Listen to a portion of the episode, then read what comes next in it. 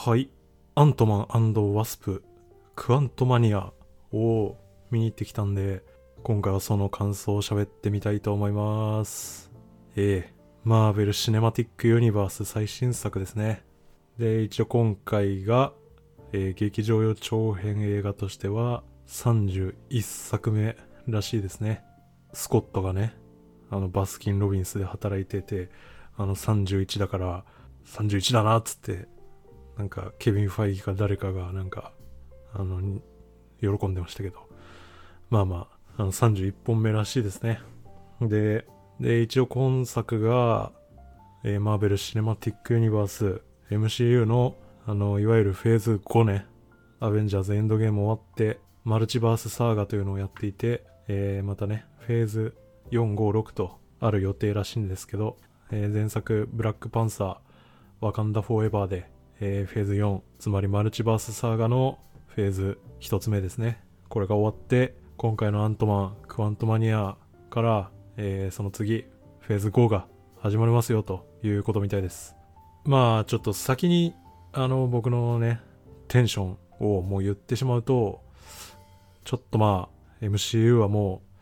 大丈夫かな、みたいなことを思いましたね、今回見て。なんだろうな。いや別に、あの、興味がなくなったわけではないんですけどね。あの、全然見ていきたいんですけど、まあ、あの、公開日に映画館で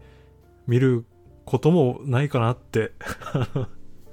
思う感じになっちゃいましたね。もう、あの、僕はディズニープラス入ってるんで、もう今ディズニー系はね、あの、ちょっと待てばすぐ配信始まっちゃうんで、それで追いかけていけば、まあいいかなっていう、来年？再来年？わかんないですけど、フェーズ6のもうあの、アベンジャーズとかね、まああとファンタスティック4とかね、まあそういう段階に入ったぐらいからまた映画館で見ればいい気がするなって思っちゃって、まあそんな感じのテンションですね。まあなんかすごい真顔で見る感じでしたね。その前回のブラックパンサーワカンダフォーエバーの時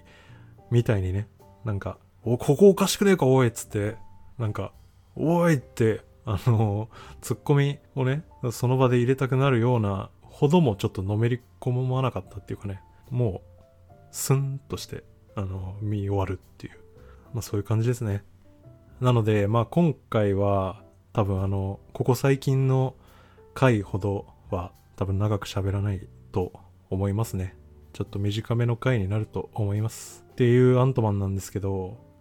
あまああと一個だけ余計な話をちょっと片付けさせてもらうと、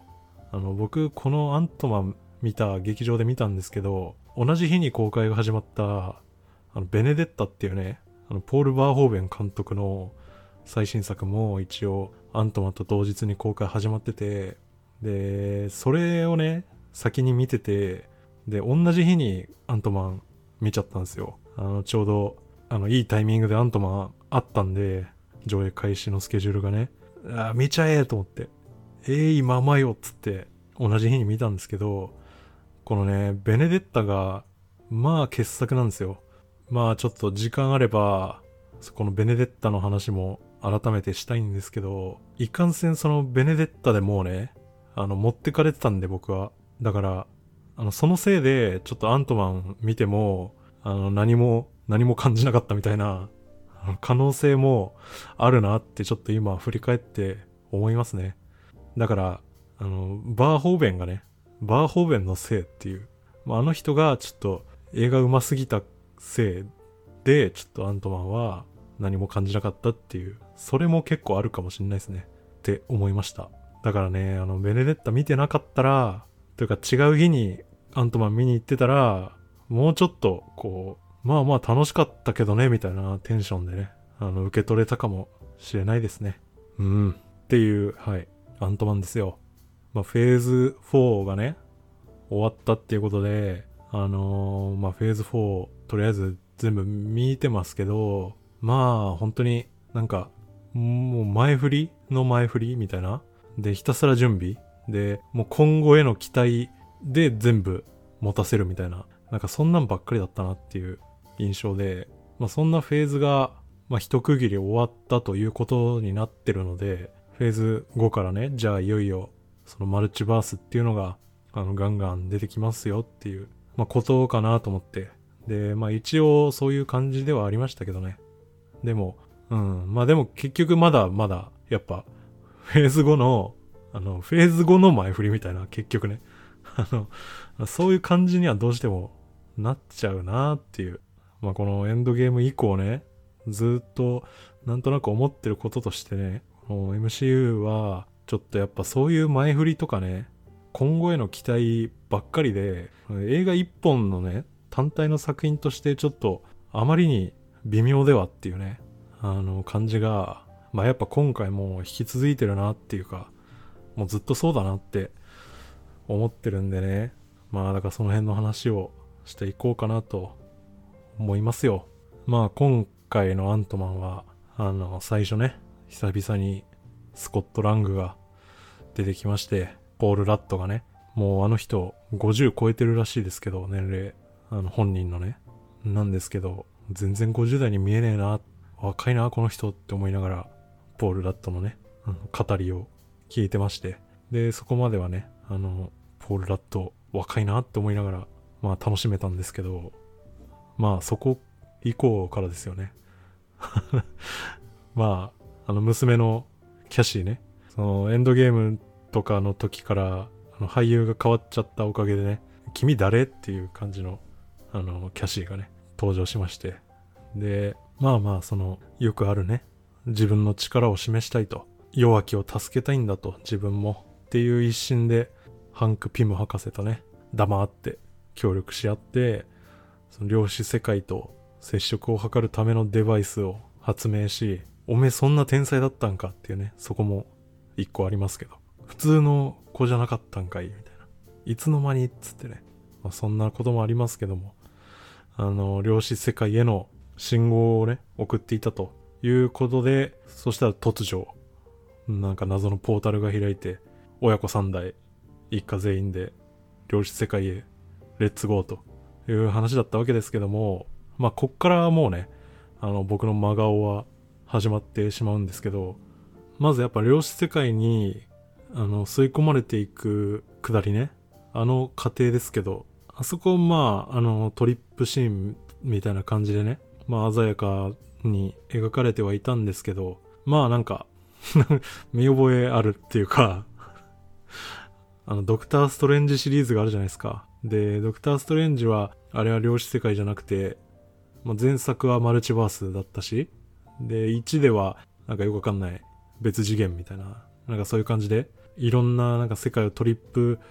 描写あったじゃないですか。まあ、それと同じだなって感じ なんか、結局、うん、なんか女騎士感だったんでね。まあ、その騎士感がゆえに、まあ、あの、ワクワク感はあんまりないっていうのもそうだし、あとやっぱね、なんだろうな。ただでさえややこしい今の MCU において、なんかこういうところで騎士感とかなんか描写が被ってたりすると、まあなんか余計ややこしくなるんじゃないのっていうね、ことは思ってて、あのー、まあ、今回のアントマンたちがね、行った先って量子世界なわけじゃないですか。で、量子世界に行くっていうのは、その宇宙空間を移動するのとも違うし、マルチバース間を移動するのとも違うし、あの、タイムトラベルをするのとも別じゃないですか。だけど、なんかその辺の移動シーン全部同じように見えるっていうのは、なんか、わけわかんなくなるっていうか、もうどれがどれだっけみたいな。これはどれ、ど、どこの何の移動してるんだみたいなね、あの、印象になっちゃうじゃないですか。だから、まあ頑張ってね、そこら辺、違う描写で見せてくれたら嬉しいんだけどなっていうことはまず思いますよね。まあまあ、でも、そんなことはまあ、細かいことですよ。それはまあ、いいですよ。なんですけど、まあやっぱ着いた先ですよね。まあこれは予告からもね、散々出てたんで、まあ今更なんですけど、やっぱこの量子世界っていうのも、もう既視感に満ち溢れてるっていうね、ことですよ。もうなんか全体的には、あの、ガーディアンズ・オブ・ギャラクシーシリーズのね、なんか惑星の一つですって言われたら、もうそうとしか見えないし、ねえ、なんか、そこに住んでる生き物も、まあ、なんか、宇宙のどっかみたいな感じだし、で、なんか普通に人間がいるじゃないですか。量子世界の中に暮らす、こ、これは何なのっていうさ、あの、別にスコットたちみたいに、その地上世界から来たわけでもなく、その量子世界という謎の空間にも、まあこういう人、人間と同じ見た目のね、なんか人たちがこんなにいっぱいいるんだ、みたいな。っていうことで、すごいね、なんか戸惑うしね。で、なんならなんかそう、なんか部族っぽいじゃないですか、地球の先住民っぽいじゃないですか。あとは、あの、なんかね、露骨にタスケンレイダーみたいな格好した砂漠の民みたいなのもいたし、あとなんか、ジャワスの身長をもっと高くしましたみたいな、なんか、フードかぶった人たちとかもいたしね。で、なんかどことなくやっぱ、んスターウォーズにありそうみたいな感じ。まあ、あと、その、こういう SF 世界でね、自分たちと言葉の通じない謎の部族みたいな人たちに捉え、捉えられて、で、なんか、得体の知らないものを飲み食いさせられるみたいな、いうのも、なんだろうな。スターウォーズにももちろんあるし、っていうかまあ、SF 系でまあ散々見る絵ですよね。で、まあ、アントマンもそうなんで、まあ、はいはいはいっていう、うんって、まあよくあるよなって思いながら真顔で見る。だからまあそもそもこの今作が描く量子世界全般がもう目新しさはない。で、起こる出来事もまあよくある話。よく見た描写っていう。で、だから目新しいものっていうと、やっぱ家でっかいあの建物かと思ったら生き物ですみたいな。あれと、あとは頭ビームマン。頭からビームマンね。まあそんな目新しい要素だった頭ビームマンも、まあ、後半あっさり死んじゃうんですけどね。あのまあだから、やっぱこの量子世界に特にワクワクしないっていうね、そこも、まあがっかりポイントだったんじゃないですかね。まあその、量子世界の造形はがっかりポイントだし、あとやっぱ、なん、なんだろうな、脚本？お話が、なんか、面白くなくね？っていうか、あの、なんか、雑？じゃないかなって思ってて、で、まあやっぱ一番みんな突っ込みたいとこって言ったら、まずね、まあいっぱいあると思いますけど、まず、ジャネットが全部悪いっていう。もう、この映画で起きる出来事は、あの、もうほぼジャネットのせいなんですよね。まあただ別に、あの全部ジャネットのせいじゃんっていう、そこまでは、まあいいんですよ。それはね。だってもう、あの、スターロードことね、ピーター・クイルさんだって、アベンジャーズ・インフィニティ・ウォーで、彼がね、怒りに任せてサノスをぶん殴っちゃったせいで、あの、あともうちょっとでインフィニティ・ガントレット外せたのに、奪い損ねましたからね。で、それのせいでまあ、あの、指パッチンされちゃうわけなんでね。まあそれに比べたらまだ、ジャネットはなんならマシかなみたいな感じなんで、そこまではまあいいんですけど、ただね、その、ジャネットが、その自分がやっちゃったことね、その事情をみんなに白状するまで、まあいっぱい引き伸ばすわけですけど、その引き伸ばし方がね、あまりにもちょっと 雑ではないかと。量子世界に飲み込まれる寸前はね、みんなに話さなきゃいけないことが、つって、で、言いかけて、まあ、吸い込まれていくわけじゃないですか。で、なんですけど、量子世界に入ってからは、なんか、ずっと、今喋ってる暇はないっつって、今はそれどころではないっつって、黙ってとりあえずついてこいってずっと言うじゃないですか。で、それを言うのもまだいいとして、その言う、言ってるタイミングですよね。なんかその、今話してる暇はないっていうのを、なんか、なんでもない移動中とかに喋ってるから、いやもう喋れるじゃんって。なんかね、喋ろうとするけど、どうしても、なんか追っ手が来たり、襲われたり、なんか出来事があって、言えずじまいになるとかだったらまあわかるんですけど、なんかずっとね、乗り物乗ってるだけなのに、今喋ってる時間はないとか、歩いてるだけなのに、今はそれどころではないとか言うから、はぁって思うんですよ。で、だったしね。あとは、なんか、さっき言ったタスケンレーダーみたいな人たちね。あの人たちに会いに行って、で、なんかでっかい A みたいな乗り物を借りるっていうくだりがあるじゃないですか。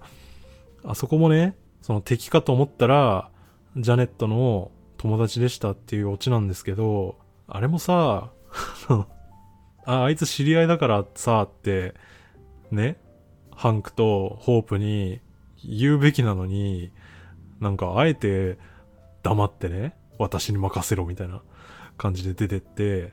で、なんかちょっと、あの、格闘みたいなこともしてみたりしてね。で、実は仲間でしたみたいな。なんだその隠蔽癖はよっていう。なんか、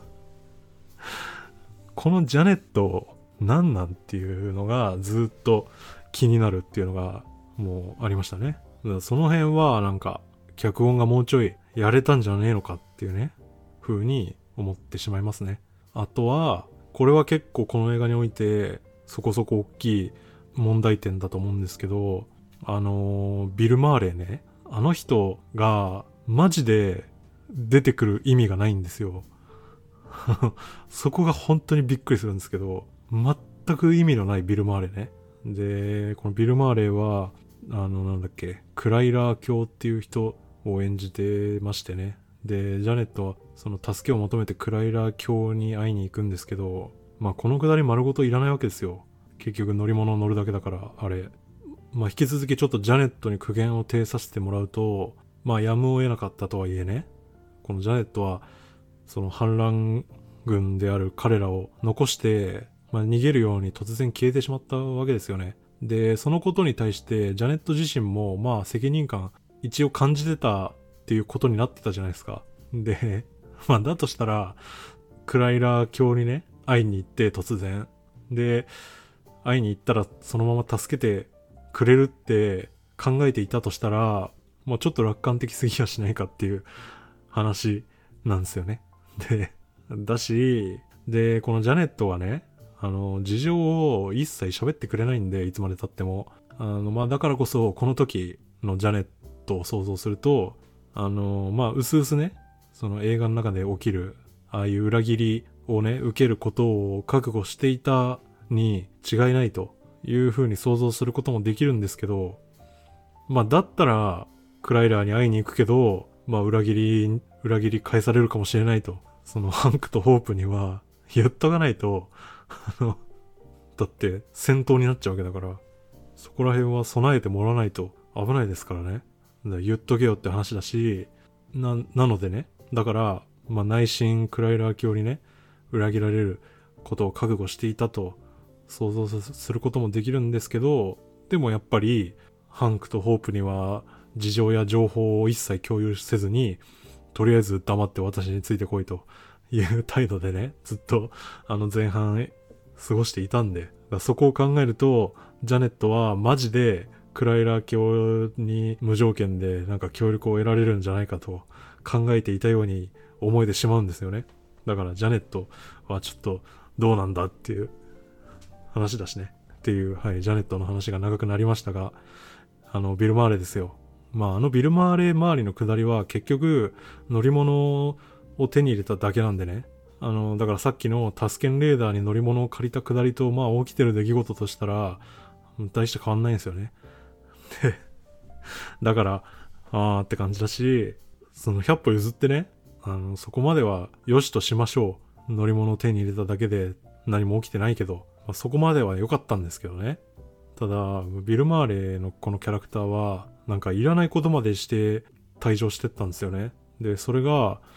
あの、なんか、その、ジャネットとクライラーに、その男女の関係があったっていうことですよね。で、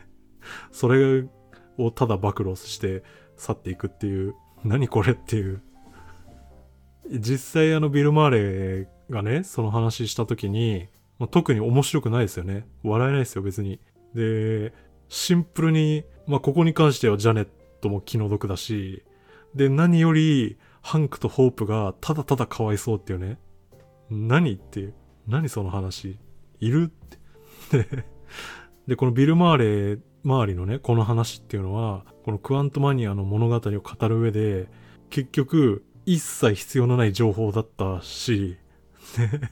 誰一人得してないシーンなんですよね。で、まあだから、一人だけ得しているとしたら、あの、これで出演料をもらっているビル・マーレ一人ですよね。あのーもう彼だけが得をして、もうあとは映画の登場人物も、我々観客も、あの、嫌な思いをして、いるだけっていう、あの、本当にいらない余計で面白くないシーンでしたね。このビル・マーレーはね。マジで。あの、何してんのって感じですね。何も面白くないですね。はい。で、あとやっぱその脚本的なところで他に気になるところっていうと、まあ、キャラクターのさばき方ね。これもやっぱなんかいまいちって思いましたね。まあ、本作はテーマの一つとしてね、俺たちは小さな者たちを無視しないんだっていうね、そういう話がありまして。まあ、なので結構ね、そのいろんな人たちが出てくるわけじゃないですか。なんですけど、まあその多くがね、なんかあんまり、あんまり活躍もせず、さばききれず、なんか存在感が薄いっていうね、感じだったと思うんですよ。で、例えば、テレパス能力を持っていた彼ね、あの、テレパス能力っていうと、もうなんかもはや、プロフェッサー X なんでね、相当強いはずなんですけど、本来。なんですけど、この、クワズっていう人でしたか？あの人は、そのテレパス能力っていうものを持ったキャラだったんですけど、結局、あのスコットとの最初の漫才要員にしかなっていなくて、で、その後全然出てこず、クライマックスで一瞬出てくるんですけど、そこも、あの、割とどうでもいい、あの、なんだ？なんか暗証番号を読み取るっていう、あのあってもなくても同じみたいな、なんか どうでもいいシーンで思い出したように登場するっていうぐらいだったしね。さっきちょろっと言ったあの頭ビームマンも、そのビジュアル的にはね、もう予告編の時点で、なんやこいつっていうね、その目立ち方をしてくれてたわけですけども、なんかね、登場シーン以降、まあ、あのー、拷問しようぜ拷問つって、なんか拷問大好きっていう話をね、ちょっと出てましたけど、まあでも戦闘始まると、あのそんなに強くないことが発覚し、で、終盤では、あのね、カーンの強さを見せつけるためだけの、まあ、やられ役となって、あっさり死んでしまったわけですしね。なんか、これで終わりかいっていう頭ビームマンって思ったし、で、だから、量子世界の住人として、まあ一番登場時間長くて活躍してたのは、あの、ジェントラっていう女戦士だったと思うんですけど、あの人もね、なんかもうちょっとあったらよかったのにと思ったんですけど、なんか、まああの人が量子世界の人としては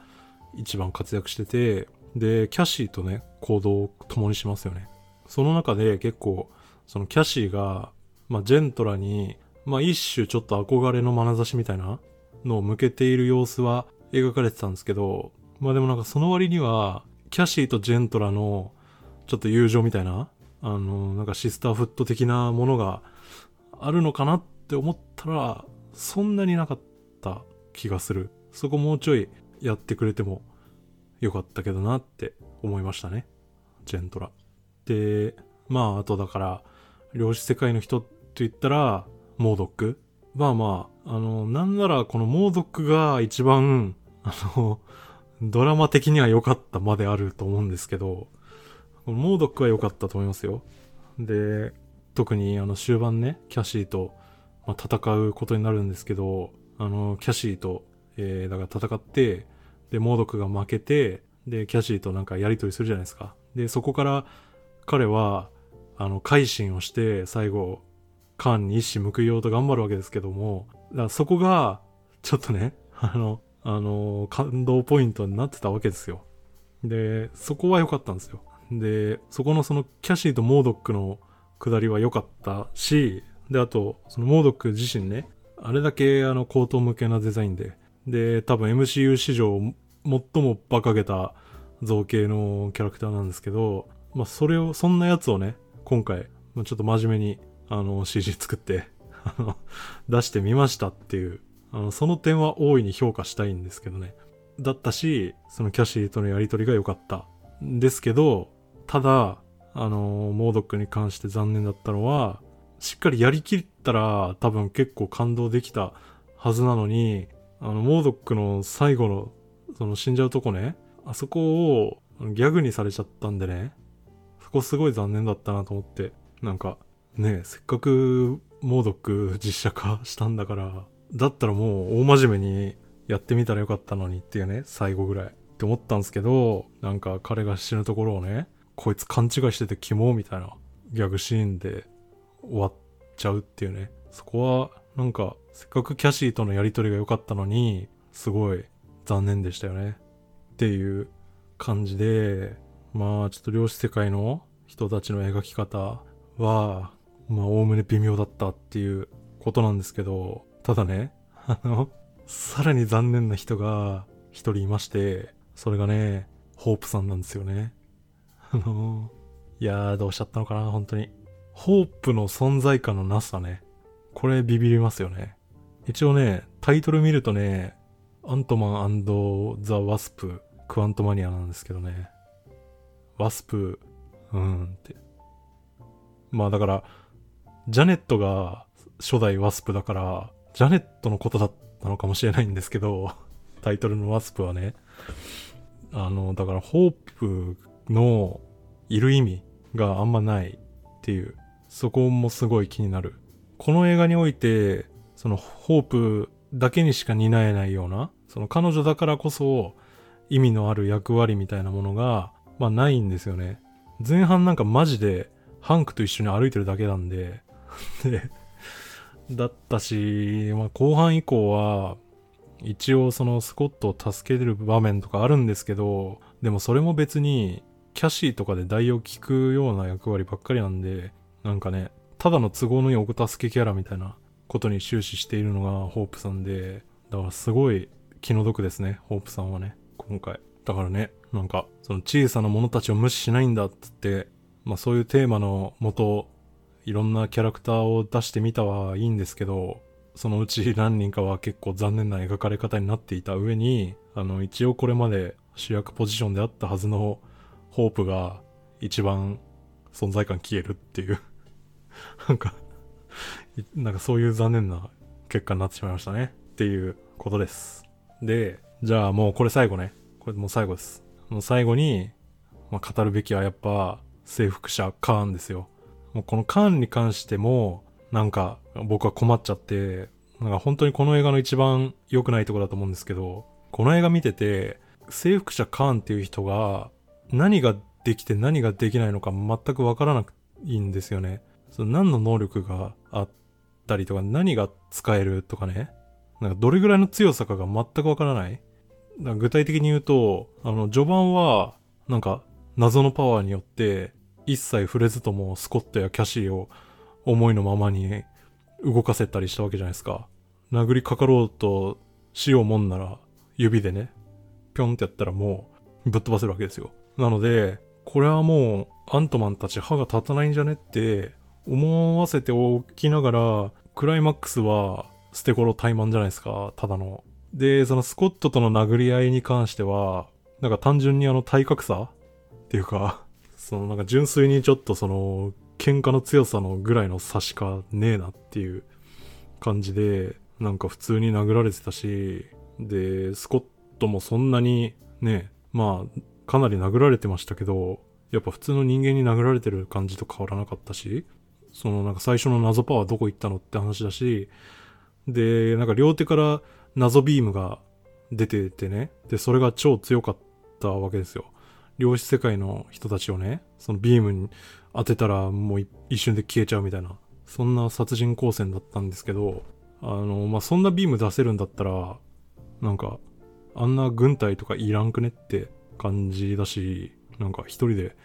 やれんじゃねえのって思っちゃうし、って思っちゃうんですけど、でも、カーンは結構あのビーム結構出し惜しみしてて、なんか、あのビーム最後の最後まで使わずに、なんか最初は、その巨人スコットが来た時もね、とりあえず全軍出撃みたいな。で、全然倒せませんみたいな感じでなんか、押され気味な様子が描かれてたしね。で、なんかよくわかんないんですよね。で、あの謎ビームも、その、量子世界の人たちを消してはいたんですけど、でもあの、ハンク・ピム博士が連れてきたあの巨大アリに対しては、別にビーム撃たずに、なんか、バリア張って、防戦一本になっちゃうとかね。ビームで、あんなんビームで全部消せるんじゃねえのって 思っちゃうんですけど、そうではないみたいで な、なんなのかなっていうで、彼自身設定としては、なんか、31世紀から来ていてね、そのマルチバースを渡る技術を開発した人なんですよね。発明した人っていうことなんですよね。超絶科学力を持ってるっていう話なんですけど、まあでも最初ね、初めて量子世界に墜落した時、マルチバースエンジンっていうのが壊れてね、元の世界に帰れないって話だったんですけど、マルチバース渡る技術を発明した人の割には、マルチバースエンジン自力で直せねえんだとかね。で、そんな全然31世紀から来た人でもないジャネットの協力が必要だったりね。なんか、よくわかんねえなっていう。この辺の出来事だけね、その本作で起きた出来事だけ見ると、このカーンっていう人は全然強いように見えないし、なんか少なくともその今まで強力なラスボスを演じてきたサノスの後釜になる人とはちょっと到底思えないんですよね。まあでも一応この人がマルチバースサーガのラスボスになる予定なんですよね、きっとね。で、まあだから、その肯定的に見てあげるとしたら、言ってもまだそのフェーズ5のオープニングなんで、このカーンという人の、そのなんか底が見えてしまわないように、なんかあえて強いのか弱いのかわかんない感じに描いてるっていう風に、まあ、見てあげることもできるかもしれないんですけど、なんでこっちがそんな気ぃつかなあかんねんみたいな話だし、で、それ起きてる出来事的には、すごい弱っちいんですけど、どう見ても。あの、なんだけど、でも劇中では、まあ、カーン評議会があってね、他のカーンたちに、その危険視されたから、量子世界に追放されたんですとか、あとは、その、もう、数えきれないほどのね、あまたの時間軸を私は滅ぼしてきたんすよとかね。あとはその、もう別の時間軸ではアベンジャーズも結構殺してますけどみたいな。なんかそういう、あの、武勇伝だけは聞こえてくるんでね。なんか、だから、でも本作見る限り、なんか弱いんですよ。だから、なんだろうな。今回意図してカーンを弱く見せようと、ミスリードしてるようにも、あんまり見えないっていうかね。なんか一丁前に武勇伝だけは語るんで、だからよくわかんないなっていう。全然なんかアベンジャーズで倒せそうだけどな、これじゃっていう。この、だから、そのマルチバースサーガーという以前にまずこの映画のヴィランだったわけじゃないですか、カーンは。なんですけど、なんかいまいちその強さとか、脅威のレベルがあんまりわかんないまんま登場してわかんないまま去っていくっていうのは、やっぱ、なんか結局、その、その何？ユニバースの今後のことだけを考えた設定で、その、この映画一本として、あの、カーンがいいヴィランとして描かれていたとは思えないんでね。だからそこは、本当に、この映画にとってすごい残念なことだったなと思いますね。うん。っていう感じですね。まあ、でもどうかな。フェーズ4って言っても、あのー、一応ね、スパイダーマンノーウェイホームとかね、テンション爆上がりで見てたんですけどね、いよいよマルチバースサーが始まっていけばいくほど、ちょっともう大丈夫かもしれないっていう思いが募ってしまいますね。まあほんと最初に言った通りなんですけど、なんか今後への期待ばっかりなんですよね。MCU。もうなんか今後への意識に引っ張られすぎててっていう印象なんですよね、見てて。だから、もういいかなっていう感じに思っちゃいますね。まあ、MCU もね、なんか、あの、ドラマとか、ちょっとハイペースでやりすぎたんで、もっと公開ペース落としますみたいなことも言ってたし、まあ、だから、あの、こっちもね、あの、あんま前のめりにならずに、ディズニープラスの新着に来てたら、おっつって見るぐらいでいいんだろうなっていうことは今回で思いました。ねえ。って言ってもまあ、あの、今後の映画、公開される映画で言うと、でも次はゴールデンウィーク頃にガーディアンズですよね。で、まあ、ガーディアンズは、まあみんな大好きジェームズ・ガンなんで、まあ、まあまあ、つまんないってことはないんでしょうけど、ね、やっぱなんか惹かれないですよね。なんか、今となっては、ちょっと DC の方が、ちょっと注目したいですよね。まあちょっとそのジェームズ・ガン体制になって、そのいろいろ懸念があるっていうことも含めてね、ちょっと今は、だからアメコミ映画で言ったらちょっと今 DC の方が熱いのかもしれないと思っている昨今であります。ということで、まあ、こんな感じですかね。うん。まあまあ。はい。以上です。ということで、じゃあまた次回。さようなら。